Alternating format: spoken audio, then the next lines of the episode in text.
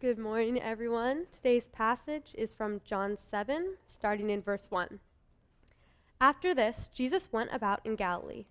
He would not go about in Judea because the Jews were seeking to kill him. Now the Jews' feast of booths was at hand. So his brothers said to him, Leave here and go to Judea, that your disciples also may see the works you are doing. For no one works in secret if he seeks to be known openly. If you do these things, show yourself to the world. For not even his brothers believed in him. Jesus said to them, My time has not yet come, but your time is always here. The world cannot hate you, but it hates me because I testify about that its works are evil.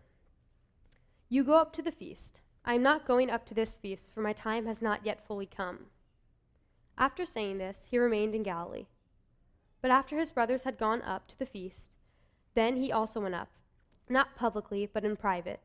The Jews were looking for him at the feast and saying, Where is he? And there was much muttering about him among the people. While some said, He is a good man, others said, No, he is leading the people astray.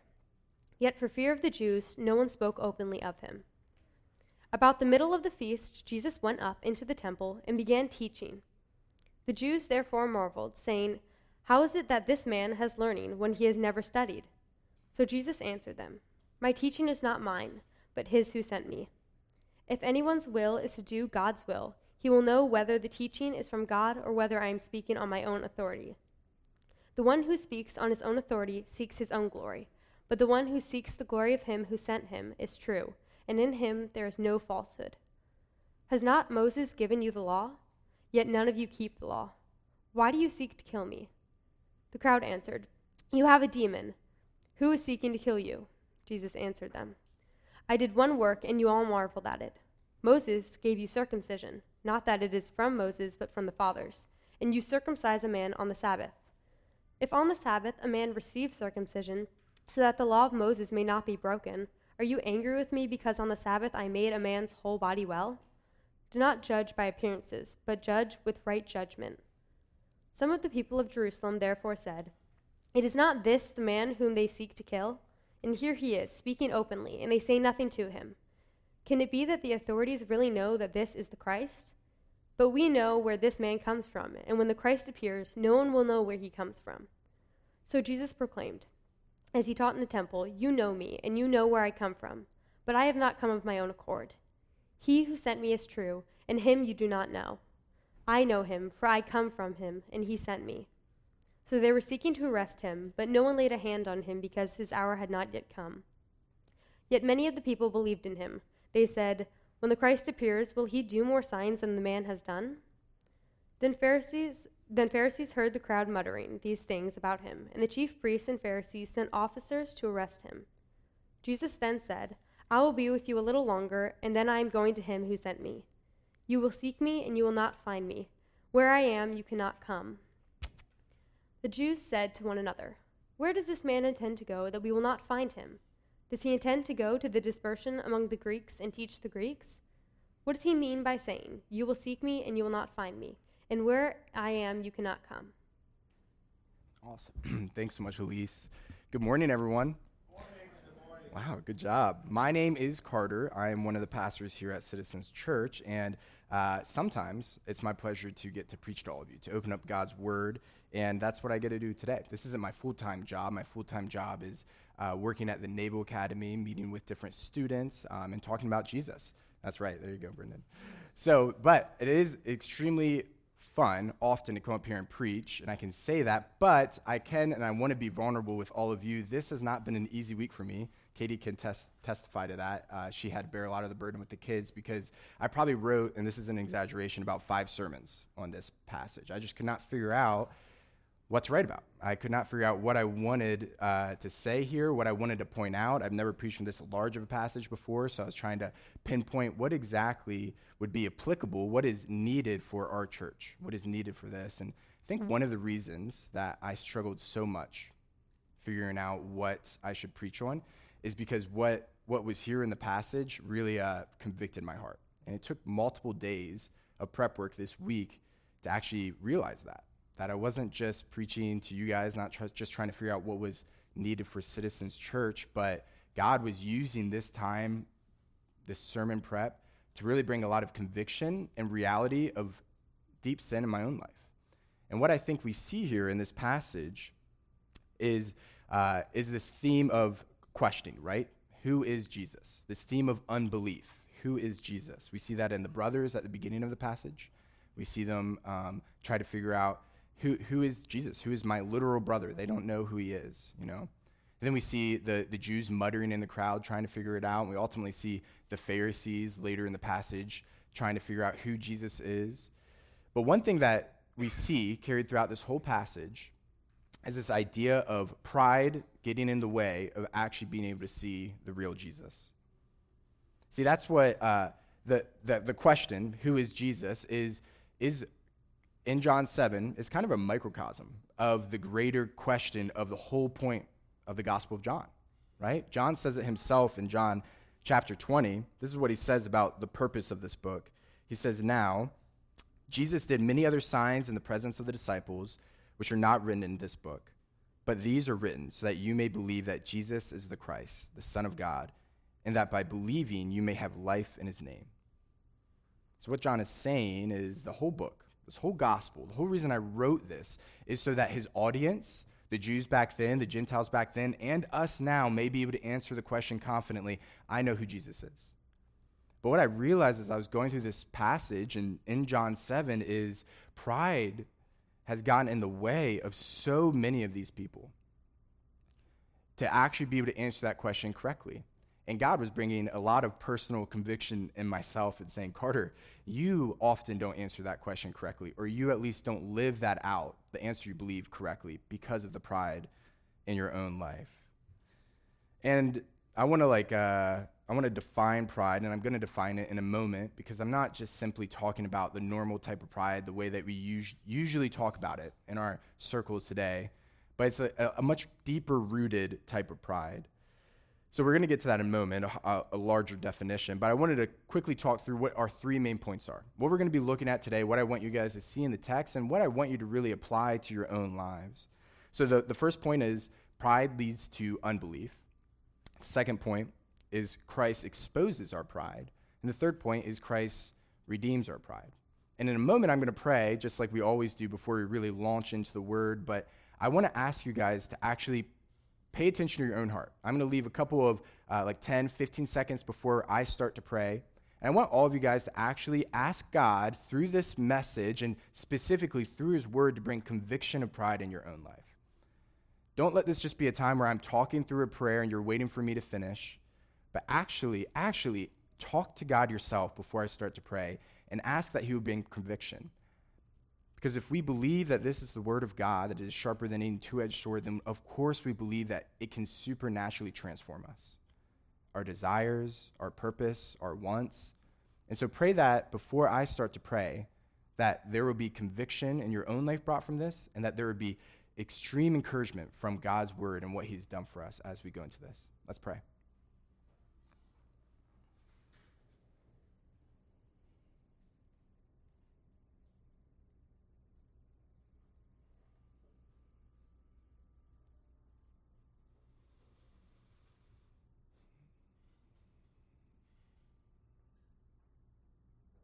God, we are so thankful for you.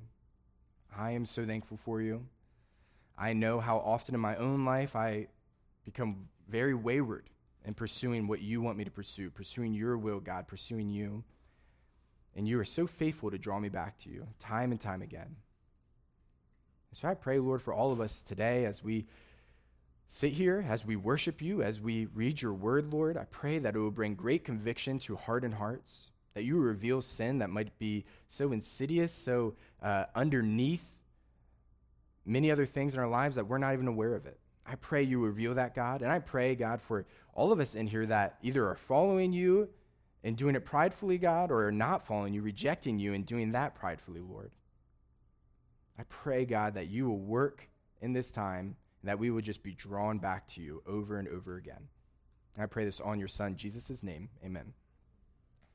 Okay, so before we get into the whole pride stuff, before we get into the text itself, I want to do a little bit of, uh, of housekeeping as we, we want to figure out what is going on at this point in the story, right? John is a story. We've been talking about this. It's a narrative. And what's supposed to happen as we read narrative is it's supposed to invoke emotion in us, right? We're supposed to be reading it as in the same way that reason we watch movies, right? To invoke emotion in us as we watch it, to, to gasp with the characters, to be shocked with the characters, to be happy with the characters, the people in the story itself. But to do that, we have to understand what's going on contextually here. So go ahead and read verses 1 and 2 with me. John gives us some context. It says, After this, Jesus went about in Galilee. He would not go about in Judea because the Jews were seeking to kill him. Now the Jews' feast of booths were at hand. So there's two things happening here. We're going to start with the Feast of Booths. This was a Jewish festival. It's on the Jewish calendar, and primarily this was a time of both reflection and sacrifice. This was a time where the Jews would get together uh, for eight days and they would build shelters out of trees, essentially. And they would do that to remind themselves of God's faithfulness to them in the wilderness, the Jews' time in the wilderness. And it was uh, supposedly, a lot of people say it was the most fun festival of the entire Jewish calendar year. They would have a blast. And this time, like I said, was primarily a time of reflection, a time that they were supposed to be focusing back on God and rendering back to Him praise and saying, You are such a good God to us for doing this. And this also was a time of sacrifice. Uh, in, in Numbers, when it's describing the fe- Feast of Booths, uh, Feast of the Tabernacles, this, uh, they say there, there's 189 different times that someone is supposed to sacrifice. And it's the most out of any Jewish festival. And so th- this was a time that the Jews were both supposed to be reflecting upon God's faithfulness and then also giving of themselves freely for favor of God, giving of themselves freely to be in right standing with God. And that's the first part, and, that, and that's the first backdrop of this whole story that the Feast of Booths is happening, and that's what the brothers are calling him to go up to. But the second thing is, uh, Jesus isn't going up there, at least not right away, right? It says in verse 1 that he is uh, staying in Galilee for, for, because the Jews were seeking to kill him. He wasn't going up to the feast, he wasn't going into Judea. And so we have to ask the question why? Why are the Jews trying to kill him? Well, we've kind of been seeing that play out over the past couple chapters, right? Uh, John chapter 6, we saw that Jesus was um, saying some things that the people didn't like, right? They were all about him when he was the happy healer, you know, when he was going around saying that he was going to give life, a bunch of different stuff. And then all of a sudden, he's like, um, I'm to, you're to have to eat of my body and drink of my blood. And people are like, what? Can you go back to just slinging loaves of bread around? But he said, You have to eat of my body and drink of my blood. And then they were like, this is a hard saying. And then he said, uh, You think this is hard? You're going to wait till you see me ascend back to the Father. He said, Now you're claiming to be God? And so Jesus was not concerned with the following he had created. In fact, he specifically did things to weed out the people that were not true followers. And that's the, the backdrop we have going into this passage. That's one of the main reasons the Jews are seeking to kill him. And that also starts to instruct us of one of the reasons why the brothers are dealing with such great unbelief, such great pride. And so now let's, let's talk. We're going to get into that first point. We're going to talk about what I mean by pride. Um, I don't mean pride in the sense, or at least not fully in the sense where, oh, like I'm, pr- I'm prideful of my basketball skills, or I'm prideful of uh, my sports team. Or, oh, I'm prideful. And for me, it's often like I'm prideful in ministry. I want to be the best at ministry. I want people to think I'm good at ministry. Primarily, that type of pride that we all deal with, everyone in here deals with, is about pride in relation to other people, other created beings, right? It's in a lot of ways a smaller type of pride. But when you hear me talk about pride today, as we walk through this text, what I'm actually talking about is pride over God. It's this idea that John has created where there's a collision of wills happening in John chapter 7. Up until now, the Jewish people, they've been following Christ thinking, man, this guy's will, it aligns perfectly with mine. It aligns perfectly. He's going to be the Messiah. He's going to bring freedom from the Roman Empire. All these different things, my will aligns with his. And then you get to John chapter 6, and all of a sudden Jesus is saying this wacky stuff, and John wants us to see these, the Jewish people, their will is not aligning with Christ's will. Their will is not aligning with his. And that is the type of pride I want you to think of. My will, Carter's will, the Jewish people's will, the brothers' will, the Pharisees' will, the Jews muttering in the crowd will, your will uh, over God's will. See, it's a much deeper type of pride than just simply being prideful about something here, like basketball. It's actually at its core, at its core, it's saying, I know better than you, God. I should be exalted over you, God. You should be dependent on me, God. It's this type of pride that says, My will, what I want, what I know, what I believe is far greater than what you know, what you are teaching me, God, what you want of me. So that's when I'm talking about pride, I'm talking about this idea of wills, right? And we see this in, in John and John 7, 18, right? This passage, John 17 and 18. And I think this is very much a, a thesis of this, this whole chapter. Go ahead and read with me. It's on the screen behind. If anyone's will is to do God's will, he will know whether the teaching is from God or whether I'm speaking on my own authority. The one who speaks on his own authority seeks his own glory, but the one who seeks the glory of him who sent him is true, and in him there is no falsehood. So we have to, we have to figure this out. What, is, what does it mean to seek God's will? What does that mean? What is, what is John saying? What is Jesus saying right here when he's saying the one that seeks my will, the one that seeks God's will? Well, what it means to seek God, God's will is obedience, right? It's being obedient to his revealed will, the things that he said, this is what I want from you. This is what will give you life. This is what will give you prosperity. It's also surrender. It's this idea of yielding everything to him. I know that in my life, there's certain things that is so hard to yield to God.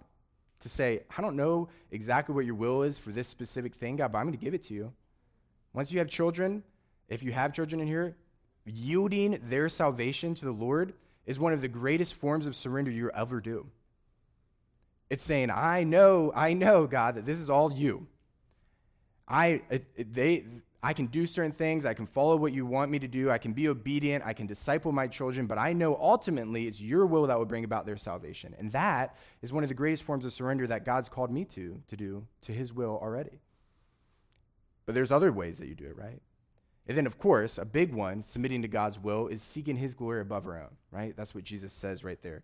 Being more concerned with God's exaltation, God becoming bigger than us becoming bigger, than Carter becoming bigger.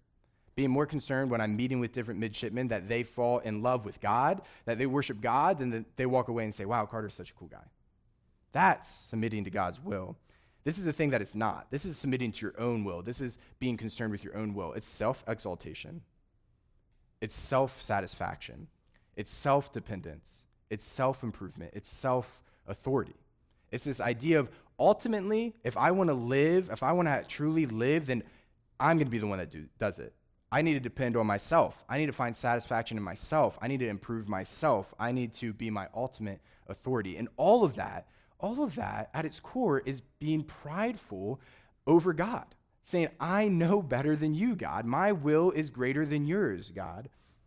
I have a friend, just to illustrate this, I, I've known him for about five years now. And uh, pretty much our whole relationship, we're not like super close, is just meeting, meeting together probably like two times a year at max, maybe once a year to talk about God. That's what we do.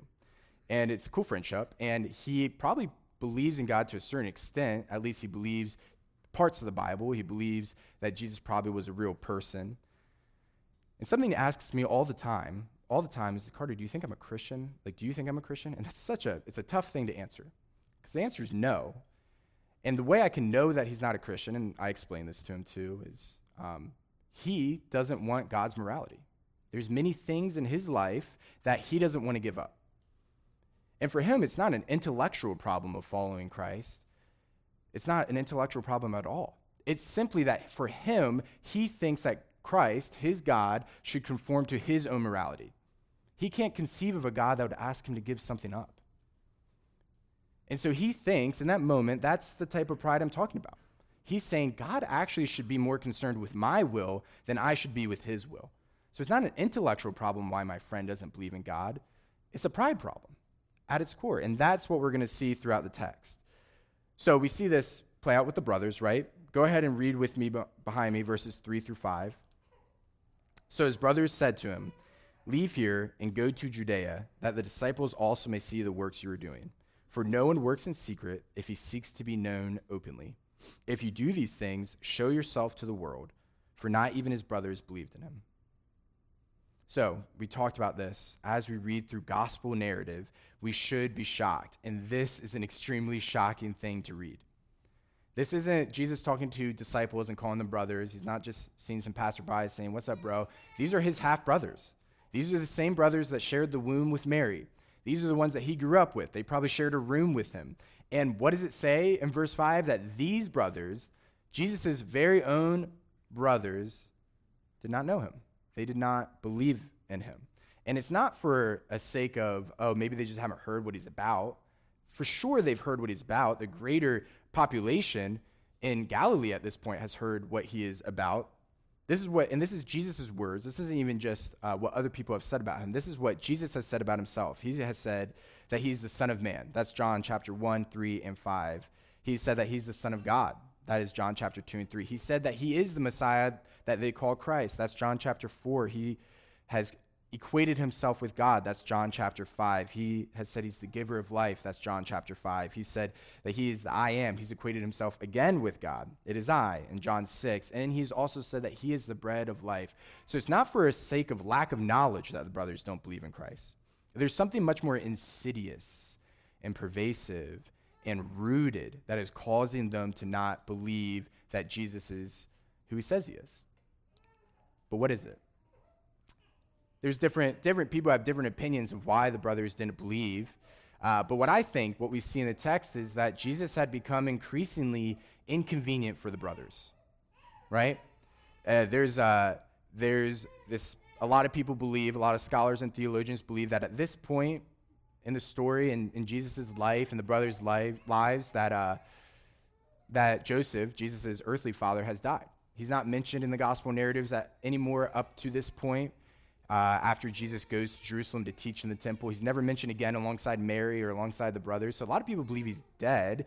And what that would mean is that all the brothers and Mary would be looking to Jesus, the eldest brother, to take care of their family. There's actually a lot of people think this is what Matt is happening in Matthew 12. It's on the screen behind me. And while he was still speaking, talking about Jesus to the people, behold, his mother and his brothers stood outside, asking to speak with him. But he replied to the man who told him, who is my mother, and who are my brothers? And stretching out his hand towards his disciples, he said, Here are my brothers and my mother. For whoever does the will of my Father in heaven is my brother and sister and mother. So again, we can't be for sure why the brothers don't believe in Christ, don't believe in Jesus as the Christ, don't believe in Jesus as God. But one of the reasons that it seems clear here to me is that Jesus has been inconvenient for them, that Jesus has probably embarrassed them, and that Jesus is not fitting into the mold that they expect him to fit into. Guys, is this same for a lot of us? It's hard to answer that question right. Who is Jesus when he becomes increasingly inconvenient for us?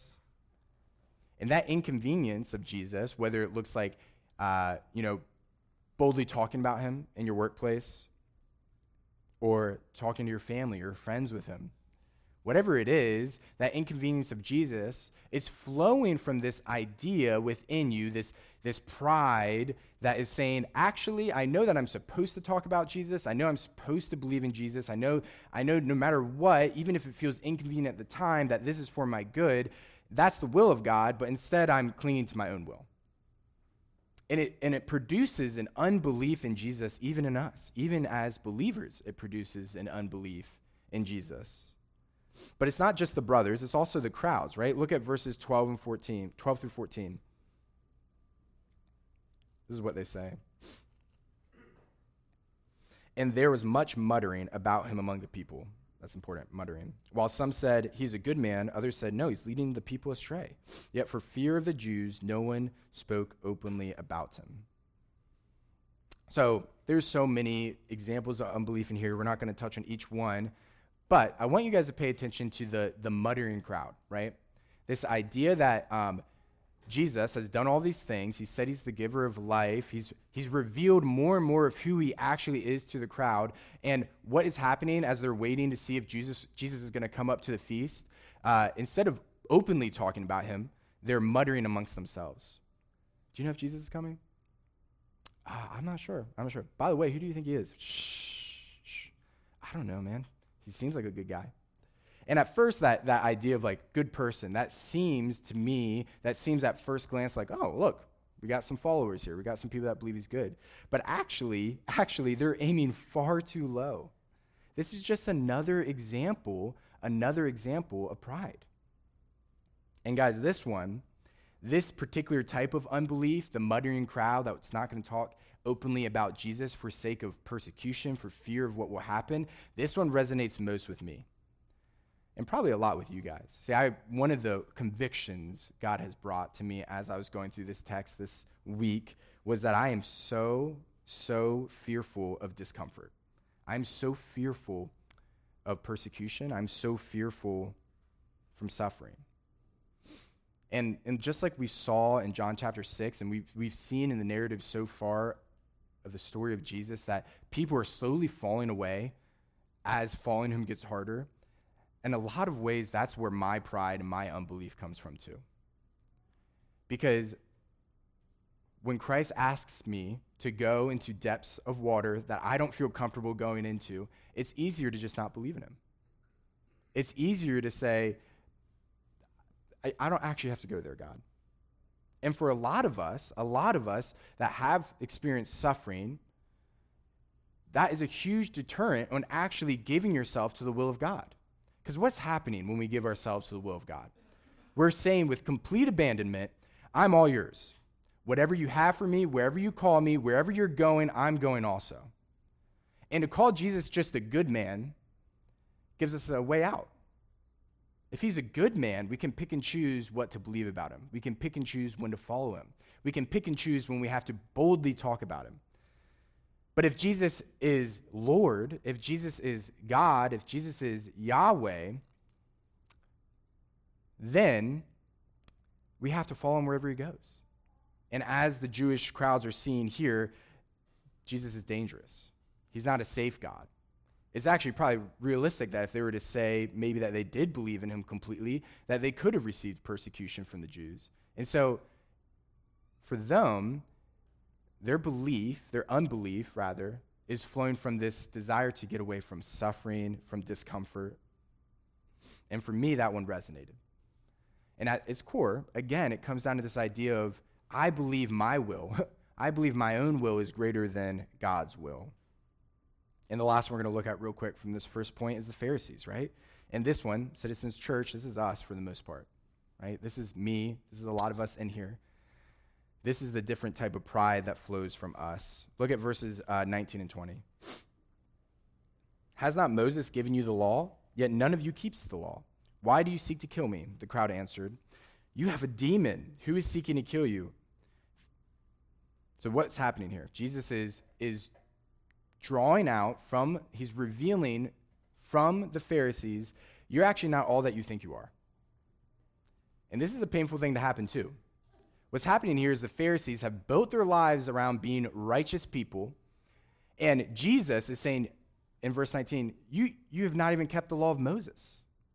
You actually are a sinful people.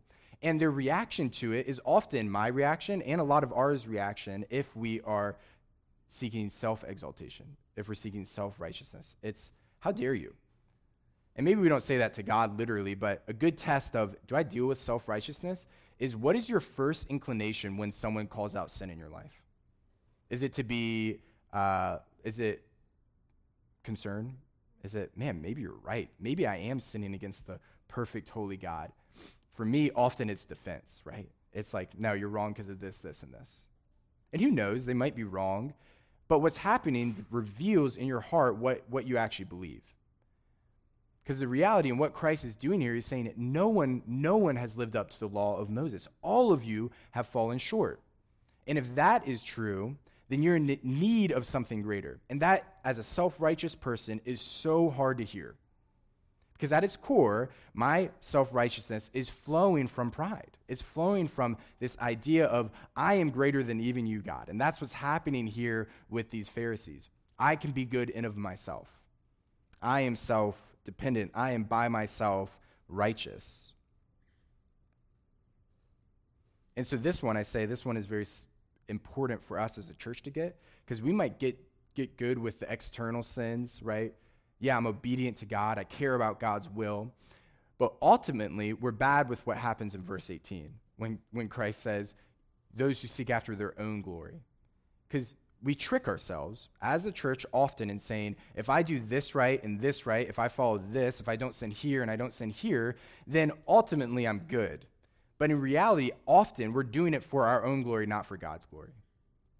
And so ask yourself, truly ask yourself, when I seek to be righteous, when I seek to, uh, to not do this sin, to not do this sin, to go to church, to read my Bible, to pray, to talk to people about God? Am I doing it for my own exaltation or for God's exaltation? And it's an important question to ask. And a lot of us, if we ask it truthfully, we need to repent of our own self exaltation.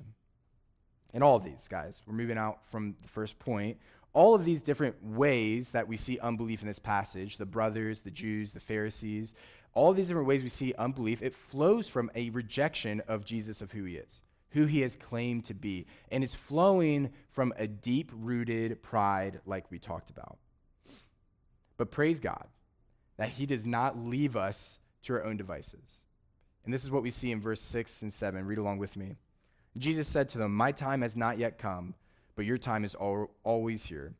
The world cannot hate you, but it hates me because I testified that its works are evil. So this is Jesus talking to his brothers and he's saying, uh, your time has not yet come. That's a whole other sermon. We can talk about that later. But he's, he, what he's getting at is he's saying, uh, the world is not going to hate you. And why does he say that? What does he mean by saying the world is not going to hate you? Well, we have to first figure out what he means by the world. Uh, simply said, the world is unregenerate people, people that have not professed and lived out in their lives that Jesus is Lord. That is the world. And Jesus is saying to the brothers, the world's not going to hate you. You don't have to worry about that. But why? Why would the world not hate them? Well, primarily is they operate within the world. They operate in the same way the world operates. So of course the world will not hate them, but then he says, but it hates me because I testify about it that its works are evil. And this is John mm-hmm. developing more of what he's already talked about in this gospel. Read with me in John 3:18.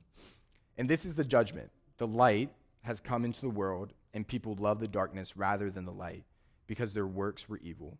For everyone who does wicked things hates the light and does not come to the light, lest his work should be exposed.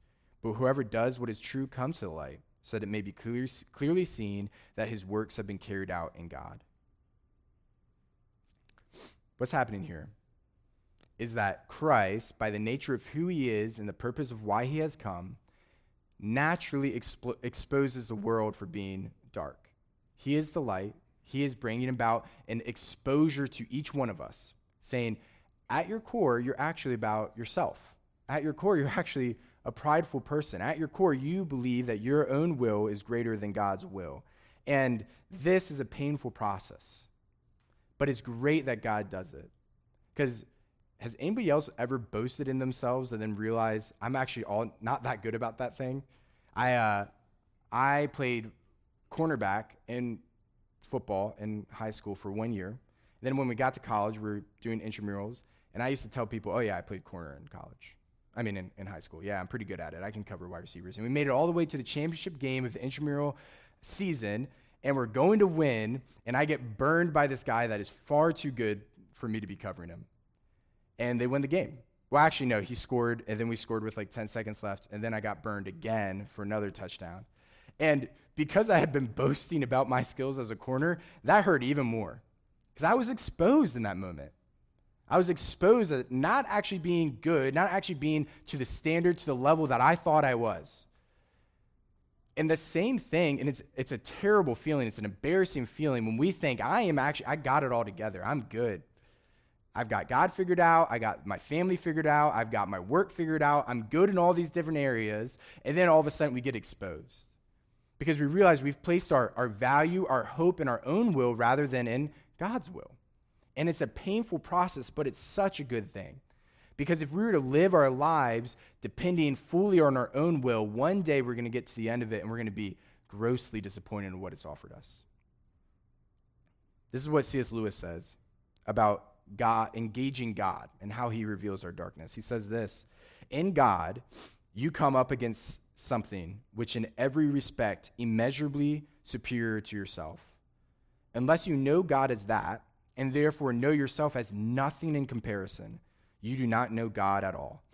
As long as you are proud, you cannot know God. A proud man is always looking down on things and people. And of course, as long as you are looking down, you cannot see something that is above you. This is so vitally important to get, guys. It's so vitally important to care so deeply about your own pride so that you can actually see God. And what, what Lewis is saying here, and what John also is saying, and what Jesus is saying in verses 7 6 and 7, he's saying, As you draw near to me, what's going to happen as you really come close to me, as you seek to answer that question, who am I? As you come close, I'm going to reveal all of the brokenness, all the inefficiency in your life, all of the weaknesses in who you are. That's what's going to happen. And, and we might sit here and be like, man, this is, that's terrible. Why would I want to go near a God that does that? But it actually is not terrible. It's actually a huge grace of God to reveal how insufficient we are because when we realize I'm in the muck, I'm in the dirt, I am nothing in of myself, my will does not serve my best purposes. I thought I was something and I'm actually nothing. When we get to that, that point, that's exactly who Jesus came for. When you realize that, when you realize I'm nothing in of myself, that is exactly who Jesus came for. He came for you then. But if you're so prideful, if we're so so big headed that we cannot see our own need for Christ then we're going to miss him, just like the unbelief in this passage. Christ, by the very nature of who he is, exposes the works of evil at work within us. But if you draw near, here's the good news if you draw near to him, it's not just that he exposes it. It's not like he's just standing above you going, Yeah, you're nothing. Good luck with that, and walks away. Christ didn't come just to expose your weakness, your inefficiencies. He's come to die for it. And greater than that, he's even come to redeem the pride in which you were wrongfully boasting in. This is the third point. Christ redeems our pride. Go ahead and read with me verses 37 and 38. On the last day of the feast, the great day, Jesus stood up and cried out, If anyone thirsts, let him come to me and drink. Whoever believes in me, as the scripture has said, out of his heart will flow rivers of living water. So, what's happening here? What's happening here? Jesus is, is saying, stop trying to live on your own. The one that thirsts, the one that, that needs, come to me. And what will I do? I will give you eternal life. You're not going to make it on your own. You're not going to do it. That's what Jesus is saying. And we're not, there's so much in this part. Joey's actually going to preach on this next week. But it's important to see it because this is, this is vital, guys. If you want to truly live in this life, if you want to have true good life in this life and for the rest of eternity, it's not going to be through self exaltation. You're not going to be big enough. You're not going to garner enough glory for yourself to be something. You're not. It's not going to give you true life. It's not going to be through self dependence. It's not going to be f- through self improvement. It's not going to be through self importance. It's through self denial. It's coming to the end of yourself and realizing I am nothing in of myself. My best works, God, are dr- but dirty rags before you. I deny myself everything that I thought was going to give me life in this world, and I'm coming to you, realizing that you're the one that has eternal life. This is what picking up your cross daily looks like. It's saying, man, whatever your will, God, is for me, that's, that's my first instinct. That's my first it's my heart's cry is to do your will, to obey what you revealed to me, and to yield to what I don't even know you're asking of me. And I said this redeems our pride. Look at verse 31. Yet many of the people believed in him. They said, when, when the Christ appears, will he do more signs than this man has done? Think about that for a second. The people of unbelief are boasting in themselves. We, when we don't believe in God, often boast in of ourselves. But the people that do believe, what's their first thing they do? They boast in Christ. Is someone, is someone else going to do more than he? Look at how amazing he is. That's what true belief looks like. It's saying, yeah, I am nothing, just like we talked about in 2 Corinthians 4 earlier when we all read that. It's saying, I'm but a jar of clay. I'm extremely fragile. I'm going to be broken. I'm probably not even going to contain this well. You're going to see me and you're going to think that person's weak, that person's insufficient, that person's prideful, that person's broken. Yet the treasure within me, the thing I cling to, the good news of God, the Spirit within, within me, Jesus Christ Himself, that is my treasure. And the treasure within the jar of clay makes the jar of clay worthy. And that's what's happening here. They're saying, will, will the Christ do more? It reroutes our pride. It's not that you can't be boastful people. We should be boastful people. We should boast in the thing that deserves our boasting, though. I, uh, and I don't want, this is an important caveat, I don't want you to think, because this happens often, I have this conversation with, with mids a lot, or people I'm meeting with talk about God, and it's just like, well, I guess, I guess if I'm going to do the will of God, then the rest of my life is going to be yet just denying myself pleasure, denying myself good things of this world so that I can do the will of God. But the reality is, all of those things, all the things that this world has to offer, are insufficient, and ultimately, even in this life, will bring less joy than truly doing the will of God. We, uh, this is kind of embarrassing. We don't watch it anymore. It's kind of a crazy show. But Katie and I, early in marriage, watched Black Mirror. And uh, it's, a, it's a well done show, but it's really heavy. It's a heavy, it's a dark show. And uh, in one of the episodes, it's um, futuristic, and they've developed a technology essentially that when you die, you can like download yourself into what they pretty much are calling paradise. And what you see in this story is like what paradise was was people were all their favorite things of this world, partying, drinking, sex, everything of this world, they make their paradise and they can live for eternity in this downloaded program essentially. And what you see is slowly over time, uh, the things of this world were not actually that good for all of eternity. They were woefully insignificant. They were woefully, they fell short so greatly. And the people just started becoming more and more debased. Like, how can we get more out of this? It's just, it's not that good. It's not that good for all of eternity. After this amount of years, I need to do something else. After this amount of years, I need to do something else. And what I thought was so interesting as we watch this episode is to say, man, the things that we take so much pleasure in, that we think is our ultimate pleasure in this world, if we have that for all of eternity, it's going to leave us wanting. But if we have an eternal God for all of eternity, if that's our ultimate prize, if that's what we ultimately boast in, then for all of eternity, the rest of eternity, we will never be dissatisfied. We will always be satisfied because God is that pure, that God is that good. Worshiping Him is that fulfilling. And so, even if in this life we are nothing, Joey's been saying it a lot, right?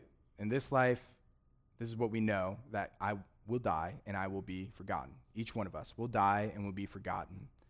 And for that reason, we have nothing to boast in. But this is something to boast in. And this is what I'll close with. I thought it was so amazing. My uh, grandmother is really into like ge- genealogies and just old stuff. And uh, she found this letter and she sent it. She's not a Christian, but she sent it to me because it's a, an old letter from a missionary in 1957. And I remember reading it and I was just shocked. And I thought, this is a good way to end the sermon. This is what he says.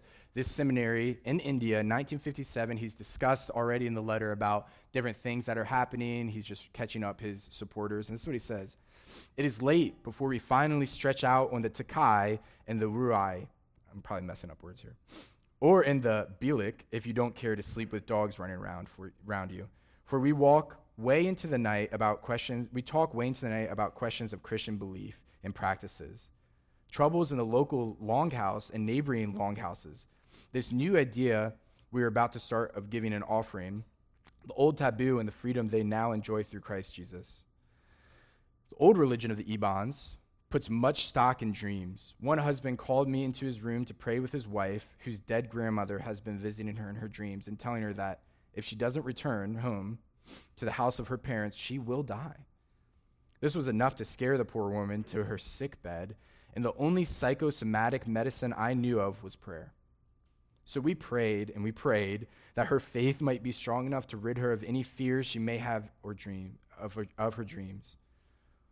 On the other hand, the simple faith and prayer and the power of Jesus himself, these people have especially during times of sickness and trouble, is really overwhelming and inspiring. I have never prayed so much in my life as during the time that the Asian flu hit here.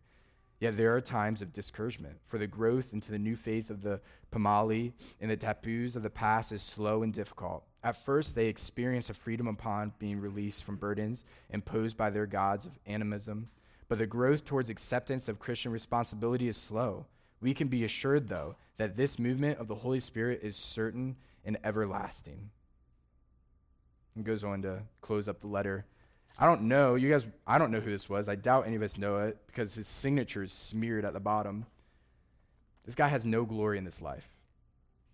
No glory at all. He gave his entire life. He was completely forgotten by his family, by his people, probably. He made no significant amount of money, most likely. And he gave his entire life to the Indian people.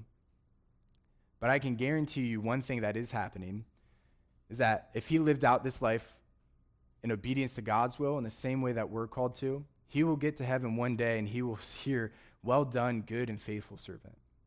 And in the same way that we all long deeply for the approval of our earthly fathers, to say, Well done, how much more should we long for the approval of our heavenly, perfect, holy Father that has never failed us and that will never fail us, to say, Well done, good and faithful servant, at the end of our lives? So, practically, how do we do this? How do we seek after God's will above our own? Well, the first thing that I think we have to do is we have to really pay attention to verse 18, what it says, what Christ says about seeking his glory above our own. So we have to be obedient even when we hate it, right? In a lot of ways, uh, public speaking scares me. Public speaking is tough for me. But I know, I know that I must be obedient in a lot of ways, and this is one way I must be obedient. Another way is to give up the difficult things to give up that you know you have to. A lot of us cling to different sins in our lives because we think, I will die if I don't have this.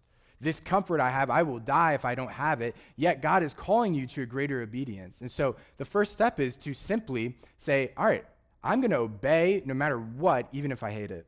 Second way is to pray to care about that obedience. And the third way is to read his word as if it has the power to transform you. Not just reading it to read it, not just saying this is a good book to read, oh, there's some morality in here, but reading his word with the with believing that this word is supernatural. It can really change my desires, my thoughts, it can change who I very much am. Let's pray. Dear God, I am so thankful for you, and I'm so thankful that you consistently prove yourself worthy to follow. So I pray now, God, that as we go into the rest of this day, as we go into the rest of the week, that we will be consumed with you more than consumed with ourselves. I pray that you are uh, loud in our hearts, that our wills, if we choose them over your will, consistently fall short, so that we are just left saying, What is better? And then that also, Lord, that when we do seek your will, when we do obey, when we do submit and yield to you, God, that we will reap the benefits of that, the joy of following you, the intimacy that is on the other end of obeying you, Lord. That you will connect our, our heads' decisions to follow you with our hearts' joys and wants. And God, I pray for this church, God, and for all of us in here, God, believers and unbelievers, skeptics and passionate followers of you, that you will conform us even more now, Lord, into more of your image. I pray this in your Son, Jesus' name, amen.